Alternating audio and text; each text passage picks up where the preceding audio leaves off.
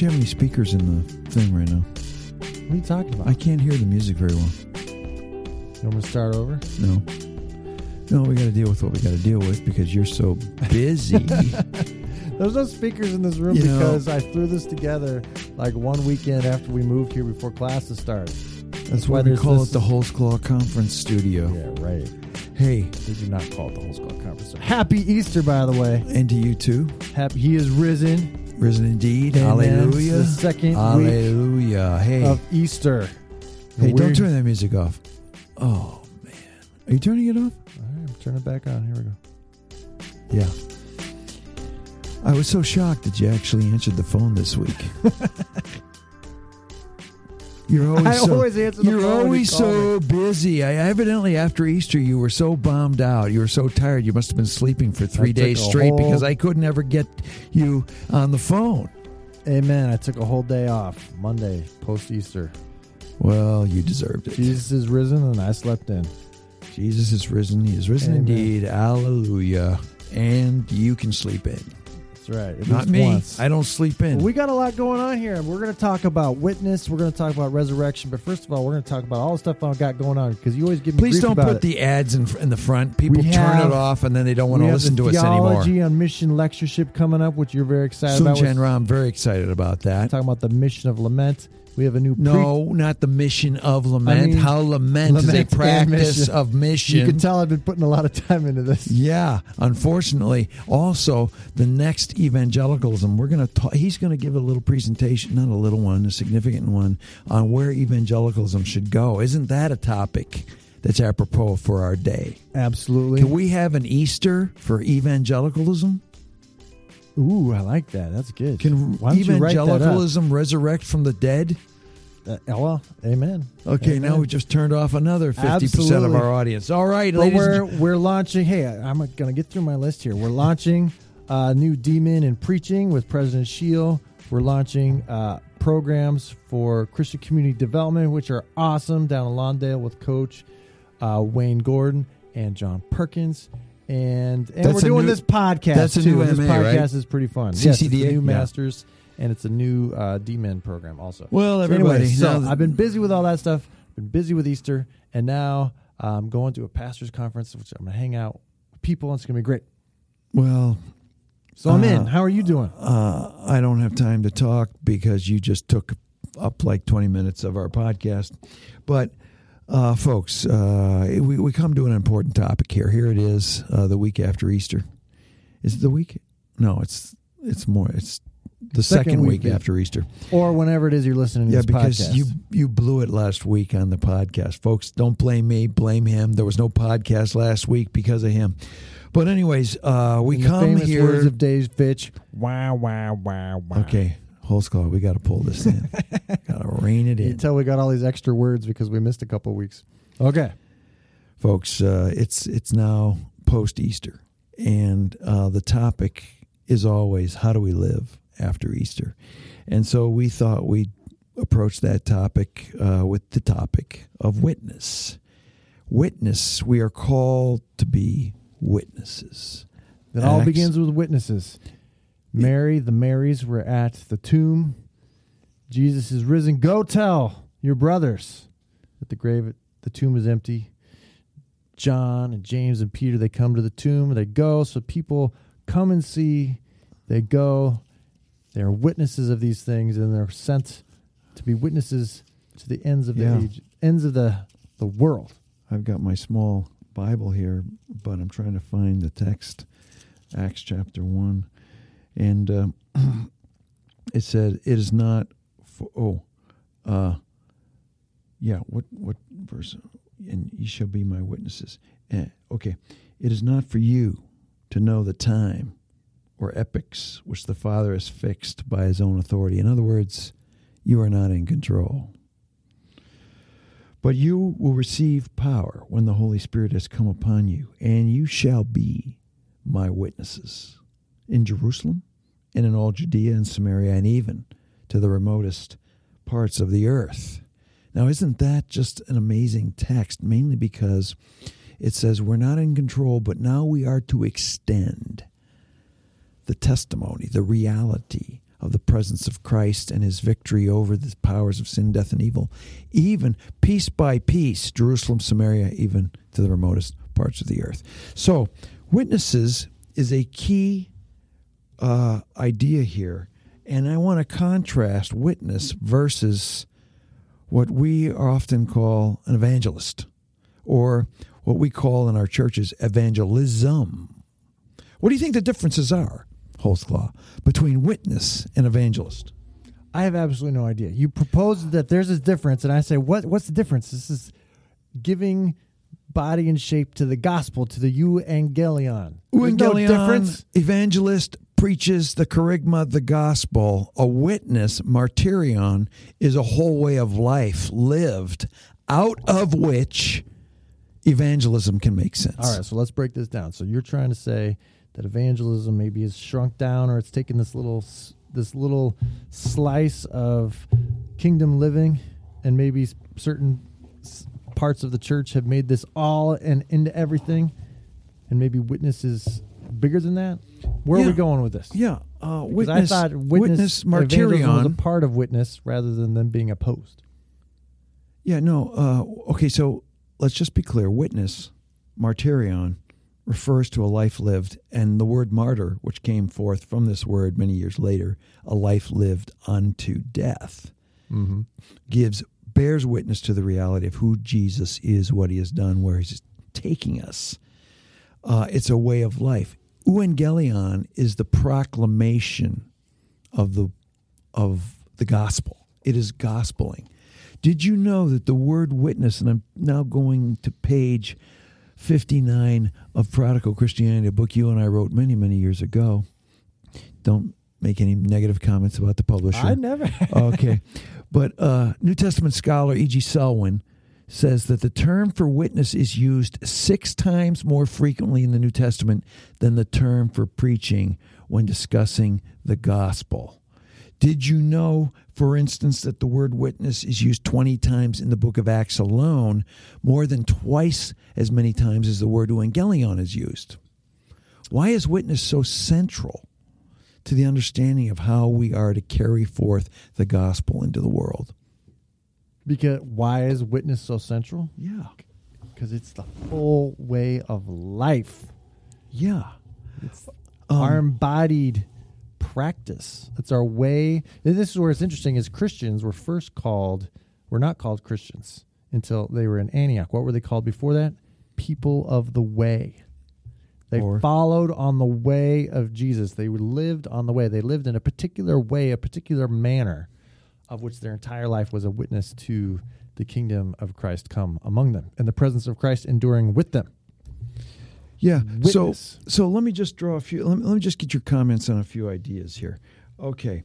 I would say witness is about living your life in a way which people say there's no way that person could live that life apart from God in Jesus Christ. It's a way it's a life lived in testimony to the gospel versus a detached argument for the gospel. Comment.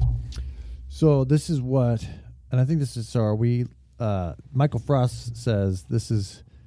He says Christians should live questionable lives. Christians should live questionable lives in the sense that they live in such a way that it prompts people to ask questions. Why do you do that? Why do you live that way? Why do you have so much peace in your life? Why? Where does your joy come from? How come you forgive people so quickly in the office when you know your boss is totally a backstabber and takes all the credit for the work that you did? All these types of things, and you can say, and then you witness to the reality of Christ living in you, which is questions are prompted from your life, and then you can kind of, and then you, I was going to say, then you supply the answer. I don't know if that's even the right. Then you just Well- you describe the reality, rather than the what I think you were proposing on the other side is we just go around telling people. The answers to things. Are you, I wh- think- where are you going to go when you die? Well, you're going to go to hell. Uh, do you feel bad about your sins? Well, you should. Right. This, this is Yeah. sometimes the, the proclamation of perspective. So this gets back. So, a life. Uh, I love what you just said, quoting Frosty about living questionable lives. We need to live questionable lives so Does people Michael ask Frost know that you call him Frosty? Everybody calls him Um, Frosty. Okay, so he's called forever. Just so you know, Michael Frost is called Frosty. So First Peter three. 14. But even if you do suffer for doing what is right, you are blessed. Do not fear what they fear, and do not be intimidated. But in your hearts, sanctify Christ as Lord. Sanctify, meaning uh, make him Lord. Separate unto the reality that Christ is Lord over your life. And then always be ready to make your defense or give an account to anyone who demands an accounting for the hope that is in you. You see this hope, tell us why you live this way. And then verse 16 says, Do it with gentleness, non coercion, and reverence meaning reverence for the Lordship of Christ, that He's at work in people all around you. That's the way we are to enter into the world to be witnesses to the gospel. Out of gentleness and reverence, our let our lives do the talking. So and, and I, then and then be ready to give an accounting for the hope that is within you. Well, I think that that verse is how you interpret that verse is a perfect example of where you fall on either proclamation or witness. Because a lot of people, the way I was raised, is you go to that verse, be ready to give an account for the for the hope that you have, and that was meant that that meant having all of your apologetic arguments in line, have a defense, a clear philosophical defense of the faith this is why God exists. Here are five proofs for why God exists. This is why morality makes no sense without a transcendent power. This is why uh, you're going to hell if you don't confess your sin and believe in Jesus. And you have like, and you just have all these boxes and all these possible questions, all these possible answers, and that's what people said. Uh, having a defense of the faith was meant. Is was that kind of how you were raised with that verse? So this yeah, is like yeah. apologetics, but really Peter doesn't have any of that in mind. He basically just means you're going to be suffer, you're going to suffer, and you're going to persecute, be persecuted because of your faith, and you should live in such a way that people marvel at the peace and the joy in which you have. Yeah. And then when they marvel and they question you, then give them an answer for your hope. And do it out of gentleness and reverence for Christ, that He's at work in that person's life. I love that. And it doesn't mean that you shouldn't have good reasons for why we believe God actually does exist or good reasons for why we think that God made the universe. But uh, most of the time, no one starts there. That comes way later. Yeah. Okay. So that's the first distinction: a life lived versus a detached argument. Witness also says this. It says language requires a way of life out of which it can be made sense out of.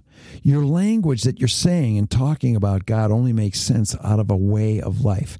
Versus, we assume everybody understands what we're talking about. Versus, in, in, in evangelism without a way of life, we just assume you already know what I'm talking about. Now I just have to explain it to you. Or remind you of something you already know. Right. And I think this is so important uh, because, uh, well, you, you and I both have done work in the linguistic turn. You know, Rorty, Wittgenstein, other linguistic philosophers. Mm-hmm. But but we're no longer in a world where everybody speaks the same language. We cannot assume that everybody understands what we're talking about. We're not even in a Christianized world where the story of Jesus Christ is common vernacular. Now for for our words to make sense, they must come out of a lived way of life. That's why witness now proceeds evangelism or the proclaiming of the gospel into somebody's life. Well, I have to go check our episodes, but we have talked about the linguistic turn and um, all these types of things. But it's the idea that uh, without actually living these things, people don't know what you're talking about. People have to see it. In, in a real sense, people see our lives before they believe. They have to see before they understand what forgiveness or what grace or what mercy means or what even love means. I don't even talk about God's love that much anymore because that word is so vacuous in our culture that we have to we have almost have to come up with other things. Yeah. And so again, pastors out there, we need to do some work on teaching our people about what the word witness means and why it's so central to who we are as Christians versus pumping up old evangel evangel evangelism, excuse me, programs that really haven't worked in 50 years. So proclamation uh, oftentimes assumes an old Christendom model where people are understanding what sin is. Do you know where you're going when you die? Consequences, yeah. Uh, and you're just reminding people of a church um, kind of background who have just drifted away from church, and you're like, oh yeah, I probably should worry about what I'm going to happen when I die. But you know, a lot of people now they don't have any category for that. They have yeah. no they have no sense. of okay, so I got a that. third. I got a third difference. All right. Um, witness is so there's no perfect witness. I mean, just think about this. I'm living my life in front of my neighbors. Uh, I'm living my life at Potbelly Bar, and, and I am. Not, in fact, I was not perfect last Wednesday night. I should tell you a story about last Wednesday night at Potbelly Bar, but we don't have time because you took up so much time at the beginning of the podcast. But anyways, the point is, witness is imperfect, yet even in that imperfection, when people see the imperfections in my life, they see God working and how I submit those imperfections to God and Christ through the Holy Spirit. That makes my witness compelling. Okay? And so witness doesn't have to be perfect. Now, when versus the way we enter into the world to try to win an argument, that sets me over against the other person.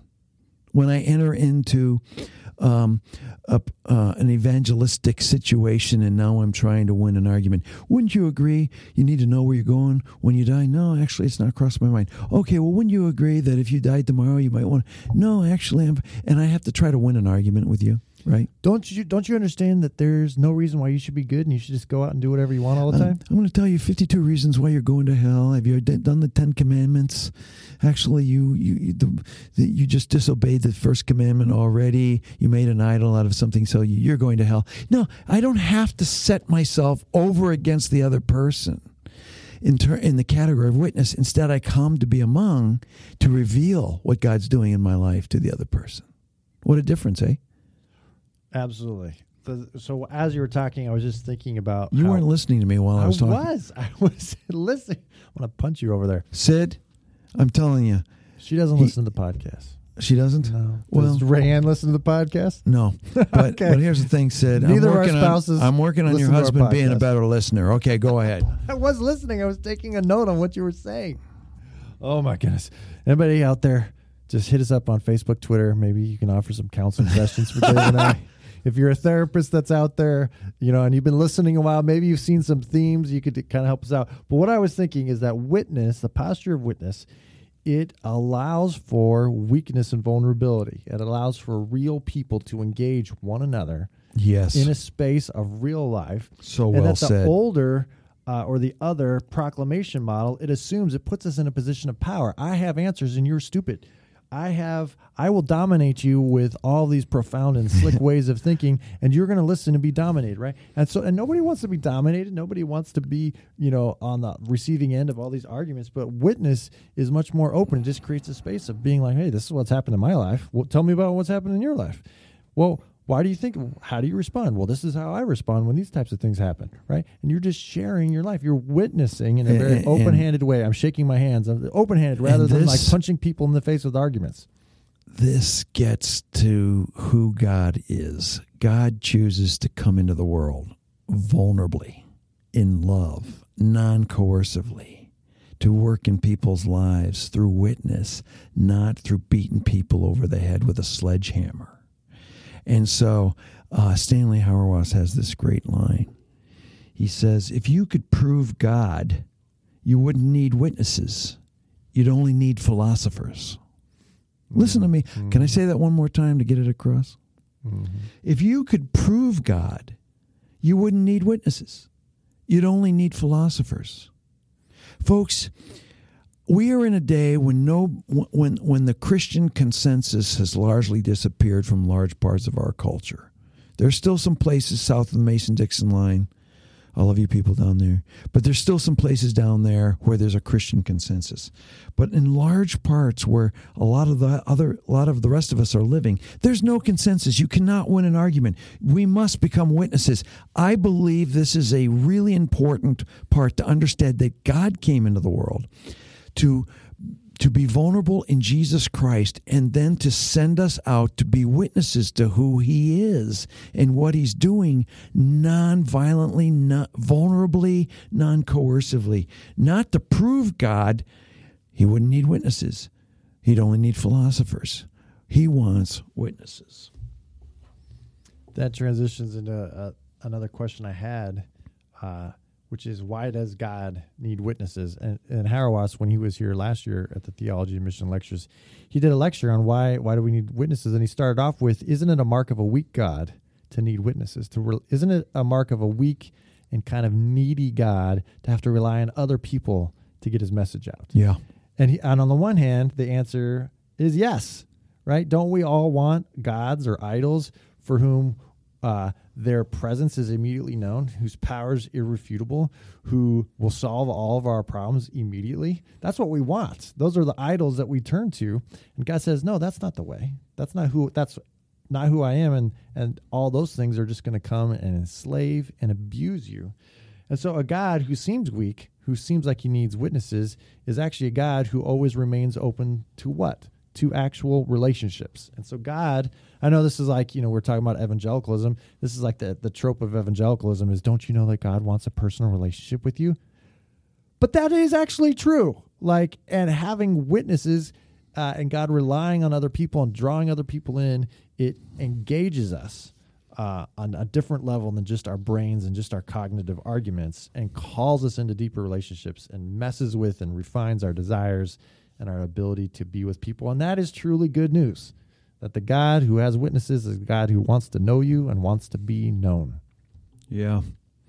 And so, um, I don't know how much time we got left, but um, I just think it's it's really important um, to talk about uh, how so many of us who grew up in church and and in a lot of ways oh, I still see it in people in my own church and in others who feel uh, nervous or pressure or um, inadequacy uh, to be called on to go and be in bars and McDonald's in moms groups in garden clubs at town hall meetings and be witnesses. And I, I don't know what I'm going to say or I feel this pressure. And uh, what witness does is it takes all that away and uh, all we have to do is in a way I mean this is oversimplifying but in a way all we have to do is just be you know uh, our f- mutual a theologian you and I mutually admire, Karl Barth. He wrote on a desk in Basel, and he had that picture of uh, Grunewald's crucifixion, man, altar mantelpiece. I forget from where it's from, but you remember, you know what I'm talking about? Mm-hmm. And and you have John the Baptist pointing to the crucifixion, and underneath, I must decrease, he must increase. You know mm-hmm. what I'm mm-hmm. talking about? Right. You're probably looking at up on your phone right, right now. Um, folks, if, if you're going to preach on this issue of witness, just put that on the screen because it points, it says John the Baptist is pointing to Christ. And that's really all we have to do when we enter into these various places. We just must be. And when someone goes, Whoa, what's going on? Point to Jesus. Tell stories about Jesus. Tell what he's done, who he is, where he's going. And um, let the Holy Spirit use you in the most humble, vulnerable, imperfect ways and let him do the work. I just think that's essential to the idea of witness. Amen. Amen. I don't have anything to add to that. Hey, so Dave, I forgot to uh, prep you uh, for our our great segment. What you reading? Okay, before and we I don't go have there, any Fitch versus Fitch. So okay, before we go there, let's just wrap this thing up. Can you put on the notes of this podcast that Grunewald, that picture of Grunewald's uh, crucifixion? Sure, sure thing. I mean, so people can use it in sermons. And can you put a link to uh, what is it? What's the chapter in Prodigal Christianity we wrote about witness? What's the chapter? Chapter four. Chapter I don't four. think we have it anywhere for people to download though. Um, We well, could try, or you put could a buy link the book. to the book, or um, you know, we really ought to just. Never mind. we just ought to copy it and put it on the. Put We'll a link. see. Maybe you can pull that off. We'll see. Hey, so what are you reading these days? You're always reading something. Sorry I didn't prep you for it. Uh, well, I just finished rereading for this third time um, James Cone's um, Crossing the Lynching Tree, and I'm putting a review on uh, Missio Alliance blog, my my site there on Missio Alliance. I hope you all read it. It's a two parter coming out this week. Um, I'm doing I'm doing some um, I'm I'm calling this dispatches to the front, and I'm I'm reviewing a few key books. Look for it on my Missio Alliance page. I'm doing James Cone because I think it's important to understand the place of and the value of, as well as the limits of liberation theology. I'm doing David Gushee's book, uh, shoot, I, changing our minds. I think is what it's called. I'm doing Miroslav Volf's book. Uh, what are you doing? Are you taking a picture of me? Miroslav Volf's book, Yep. Allah. And I'm just gonna say, how do how do these books teach us how to go be present in these issues of our day? And yet, where's the shortcomings? Racism, gender plurality, religious pluralism. Yeah, that's Excellent. that's what I'm reading these days. What are you reading? So really, that's just a pitch for all your continuing work. I got that. Good. I'm calling it Dispatches to the Front. Is that a book that's coming out soon? Uh, hey, so I've been reading. I picked up this book called "In the Realm of Hungry Ghosts." Have you heard of this? Oh, it's my. by Gabor Mate. It's all about addiction, and uh, it's super interesting. He does a lot of like he's uh, a therapist. He works at addiction clinics. He himself is a, uh, is a shopping uh, addict. Uh, he talks about his own life. It's pretty thick. I've been kind of bouncing around. It's super interesting. Uh, it's a way to have compassion for ourselves and for other people who struggle with addictions, but then also to really understand like how does the brain and body fit into that? How do the motivational systems? And it's just super interesting. It's not theology, but in a sense, it is theology. It's you know studies of the human being. Uh, so that's in the realm of hungry ghosts. It's super interesting. Yeah. How, how how do you get time to read during the day? I've been I don't. I've It's always in the so many- morning or in the evenings. really. Yeah, I yeah. try to. I always say I'm going to come back to something in the evening. Never happens. I know our kids are getting older and they're staying up later. I don't have any time. for Never anything. happens. I'm so actually here's trying to here's do a my. lot of reading in the mo- or writing in the morning, is so I don't read as much. I got I'm two writing. tips on reading. Number one, early in the morning. Earlier you get up, the more you get done on reading because it always stops around nine o'clock in the morning and the rest of the day begins. And then, um, secondly, 10 minute segments when you think you have nothing to do. Like I had a phone call today at, I think, three o'clock, and it was 20 minutes to three, and I had really nothing else. I had to wait for this phone call. I used the 20 minutes. Uh, Howard- Nice. Stanley Hauerwas once told me, I asked him, how do you get all the things done you, you get done? And he said, in 10 minute increments. Nice. Uh, Hey, hey, hey, hey, that's a brilliant piece of advice. In 10 minute increments. You, you don't like that? no, I, that's that's how I live, man. My brain only stays focused on one thing for. 10 Everybody minutes. says, unless I have three hours to study, I can't get it done. No, folks, 10 minute increments, three or four of them a day gets an amazing amount of stuff done. no. It's like learning a language where you have to practice 15 minutes every day or more, uh, rather than three hours once a week. Yeah, you got Yeah. you got you on. Well, uh, if you're if you're out there listening and you actually would be interested in Dave and I talking about our studying, writing, and reading habits, uh, let us know. We should do like a, a 10 minute podcast just on that.